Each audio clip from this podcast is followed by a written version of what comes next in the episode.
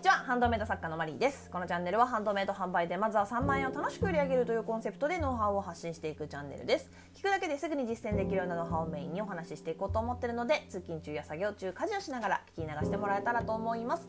簡単に自己紹介をします。私は週1日数時間の短いハンドメイド作業で毎月平均3万円以上の売り上げを約6年間継続しているハンドメイド作家兼専業主婦です。元マーケターと営業マンとしての観点からハンドメイド販売の個人コンサルティングや販売ページ代行作成などもしております。本日はよろしくお願いいたします。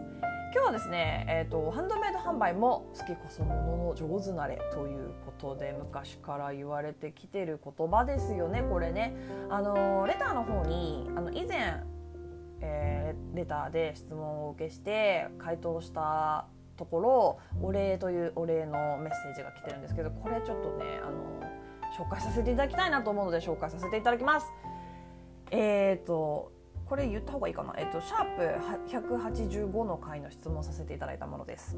えー、とてもご丁寧な回答をくださりありがとうございました。拝聴させていただきとてもやる気とパワーをいただきました。ありがとうございます、えー、実は先日からブランドを休止いたしました。休止を決めてから不思議とどんどん制作が進み楽しいという感覚が戻ってきました。休止前の販売では売上10万円を達成することができました。すごい。おめでとうございます。すごいね。10万円。えー、単価が平均5000円ほどなので数的にはそんなに売れていませんが100万円の夢は遠くに持ち近くに目標設定をしていきますね。自分でも100万円と質問で書いていてびっくりしました。笑い。かなり自分で自分を追い詰めていたなって思います。時間ができたのでまずは自分の本当に好きなものってどんなものか深掘りしていきたいと思います。販売の方も読み漁り勉強していたつもりでしたがあまり身にならずでしたのでもう少し続けていきます。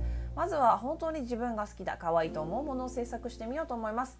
とにかくお礼を伝えたくてレターさせていただきました。楽しみながら続けていきます。ありがとうございました。ということでこちらこそありがとうございました。参考にしていただけたようで何よりです。本当ねこれね好きこそものの上手なれねこれ解説ね。誰でも好きでやっていることは一生懸命になるしそれに関して勉強したり工夫したりするので自然に上達するものである。芸事は無理して嫌だと思いながらやっても成長はないということ。上手なれのなれはなりの未然形でこそに応じたかかり結び。いやいや読みすぎかこれね。解説をそのまんま読みました。っていうことでまさにその通りなんですよねあの最後らへんちょっといらなかったんですけどあの楽しく作れてない時これが好きだなと思いながらできてない時ってね本当に結果出ないんですよ。出ないっても出に、まあ、出にくい出る人もいるかもしれないけど出にくいですよね。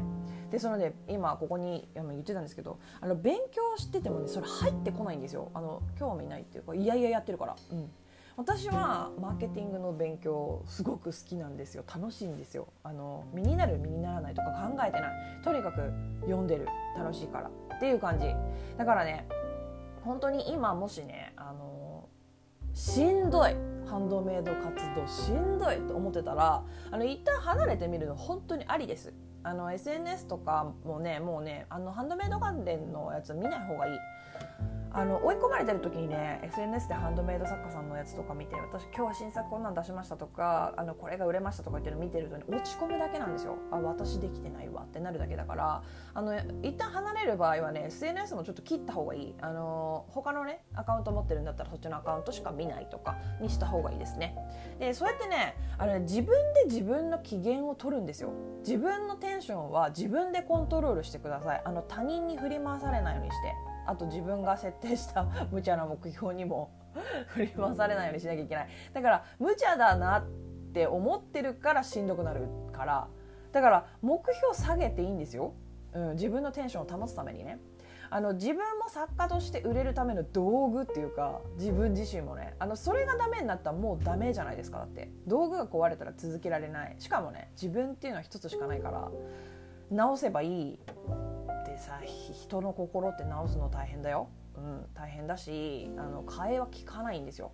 だからやっぱりその大きすぎる目標っていうのはね本当にやめておきましょう。あのまずは3万円って私いつも言ってるっていうかその発信のメインテーマにしてるのはそういう意味もあるんですよ。あのまず3万円コンスタントに売る土台がなければ5万円も無理だし10万円も無理です。それは当たり前です。でもあのこれ私はねもうねあのやりがちなことであったんですけど過去に。あの夢をねこうでかでかすぎる夢を持つとダメです。心折れる。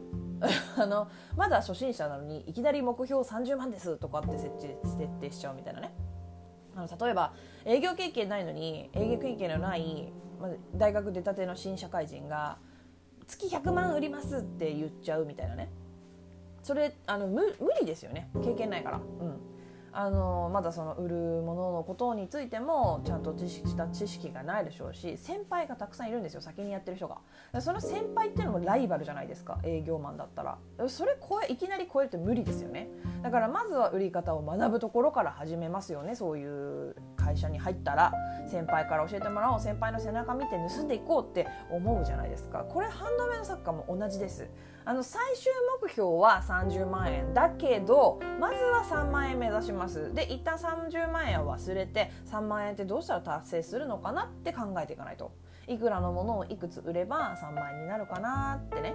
そうやってコツコツこうやっていくことをしないと。本当に心折れちゃうんですよ。折れちゃうんですよ。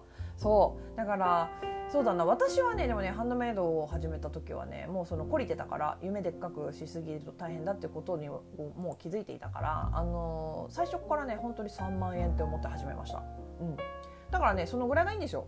そう。でもねなんていうのかな。自分に優しくしてください。自分に甘くでいいんですよ。あの自分がオーナーね。自分が社長でじゃないですかブランドの。だから自分で決められるわけですよ。